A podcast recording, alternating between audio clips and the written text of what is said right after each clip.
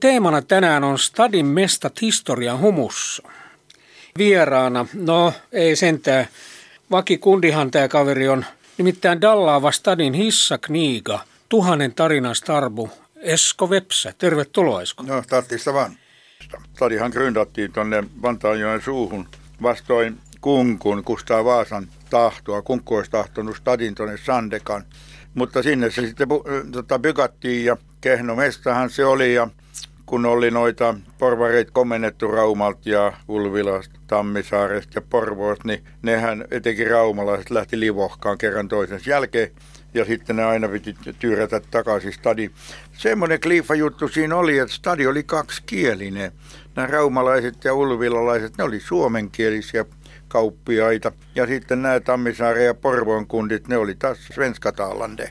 Ja näin, niin stadia siis tyyrättiin kahdella kielellä, mutta ei siitä koskaan oikein mitään tullut. Esi kun Kunkku kävi stadissa täällä, niin ne sai 600-700 tyyppiä läpyttään sille sinne torille ja hurraamaan. Ja jengiä Budjas stadissa oikeasti vain 400-500. Siinä Kuninkaan saarella oli varuskunta ja kuninkaan kartanut parisataa tyyppiä. Mutta tosiaan sitten niin 1638 Ruotsin valtakunnan neuvosto päätti, että perustetaan uusi kaupunki tuohon Sörnäisten niemen ja Helsingin niemen väliin. Sitä niemeä ei mainittu nimeltä. Se oli tämä nyttemmin Viron niemeksi nimetty. Sillä oli useampia nimiä vanhaan aikaan kartoissa, muun muassa Töölönkylän Itäniemi, Östnees. Mutta että olkoon nyt Vironiemi, kun niin on päätetty. Siinä oli taustalla se, että Kustaa toinen Adolf otti ja delas siellä 30-vuotisessa sodassa. Se oli määrännyt jo heti silloin, kun se lähti sotaan, että jos hän ei saa miespuolista perillistä, niin tyttärestä tulee hallitsija. Mutta eihän nyt kesäinen oikeastaan mikään hallitsija voinut olla Snadiskidi. Ja sille sitten perustettiin semmoinen holhoja hallitus.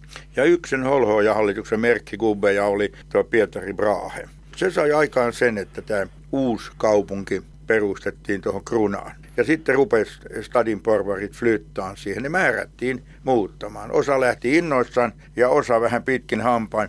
Ja silloin kävi niin, että Pietari Brahe liekkö sitten tuskastunut näiden suomenkielisten eh, hankaluuteen, niin oli sitten antanut luvan, että no jos te ette halua flytata tuonne uuteen mestaan, niin lähtikää himaan. Ja sitten raumalaiset lähti.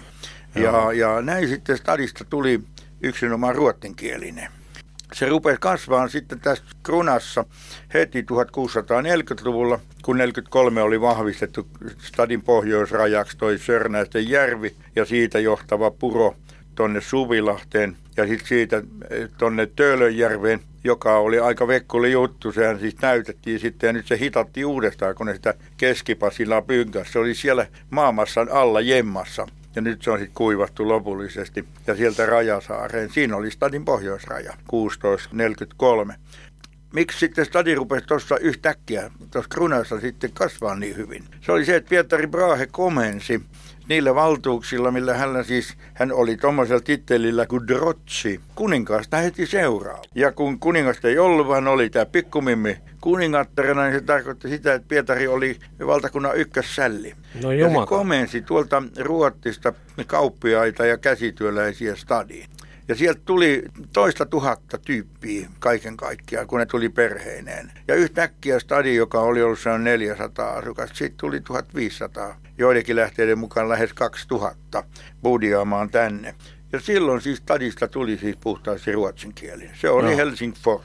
Funtsas, hei, eikö se ole hyvä juttu, että nämä raumalaiset äh, lähti hatkaan täältä? Funtsas, minkälainen stadislangi olisi nykyään, jos ne olisi jäänyt? Se voisi olla ihan kliffaa. Meinaat? Mistä sen tietää? Joo, se olisi syntynyt Vai niitä vähän... kukaan muu? No se olisi jäänyt vähän, syntynyt vähän aikaisemmin niin. ja uudestaan sitten 1800-luvun lopulla. Mutta miten sitten 1600-luvulla tätä stadia oikein hallittiin? Nyt pormestarit, sehän on poliittinen henkilö eikä virkamies. Ja se oli sama juttu oli jo siis 1600-luvulla.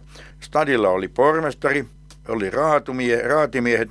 Ja nämä raatimiehet oli Vekkuli Sakki. E, ne sittas siis e, Rosiksessa. Ne oli toisinaan tuomareita. Joo. Samalla ne perusti raadin, eli muodostivat raadin, eli, eli senaatin, joka sitten skrivasi määräyksiä. Eli sama jengi sääti niin kuin kaupungin lakeja ja sitten sitten siellä tuomittemassa niitä, kun oli rikkonut.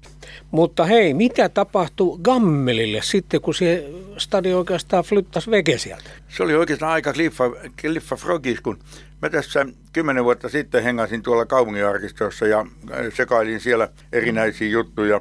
Ja sitten tuli froganneeksi niiltä arkiston tyypeiltä, että tsennaako tätä hommaa, että pysyykö se stadina ja stadin osana vai palasko se landeksi vai kuisin kävi. Ne oli huulet pyöränä kuin homoilla, että ei sen homma ollenkaan.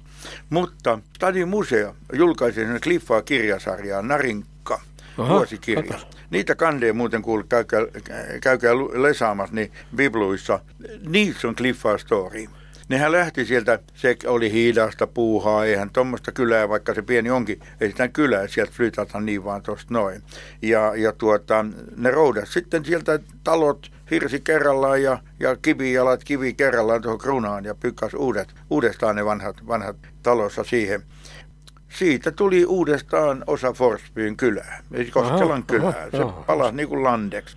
Mutta se oli saanut maantien, joka tuli merenrantaa seuraten täältä Krunasta, toi hä- nykyinen Hämäri, Joo. itäinen Viertotie, ja sitten hyvät sillat Vantaan yli ja Kuninkaan kartano siinä. Ja sitten sieltä johti toinen tie suoraan Turun suuntaan. Se menee jotakuinkin siinä, mitä Koskelan tie ja Hakametsän tie linjaus menee Aha. nykyään. Eli ne on vanhoja, siis 1600-luvun maantiepohjia, joissa nämä garsat on. Mutta sinne jäi alueen bulein mylly, siinä oli mahtava koski. No, se Forssi, joka siitä menee. Sitten muutama sena ja fabriikki ja sitten se hospitaali, joka oli pykattu sinne niin kuin Koskelan eh, varikon eh, kupeeseen. Suurin piirtein siihen kohtaan, missä Kustaa Vaasan tie muuttuu Lahden moottoritieksi, niin siellä oli hospitaali. Aha, aha. Eli hospitaalihan oli vanhainkoti ja vaivaisen talo ja sairaala. Ja se jäi sinne aika moneksi vuosikymmeneksi. Ja kaikki tämä johti siihen, että, että tuota, sinne tuli jengiä, kulkijoita ja sitten semmoisia, kun budiaan sinne ja, ja palas tavallaan niin kuin käymään sitä talonpoikaispurjehdusta skiglaamaan niin Nademil Botskeen siitä Vantaajoen suusta, kun ne ei porvaribotskelle ollut riittävän syvä se satama. Ja siellä oli kun siellä oli nämä veganit, oli paljon kulkijoita, sitten oli fabriikit, niin se toi sinne jengiä ja sinne pykättiin pari kapakkaa. Aha, Esimerkiksi ihan siinä sillan kupeessa, kun mihin Koskelan tie päättyy ja Hämeentie kohtaavat siinä, eh, kun lähtee viikkiin, sitten kääntyy Vantaajo yli sillalle. Siinä vasemmalla oli kuulemma iso krouvi, johon jengi tuli vähän kauempaa ryypiskelemään. Ja siinä oli tota, kaljapanimo ja siinä oli tota, brenkkutehdas siinä jo, Joensuussa.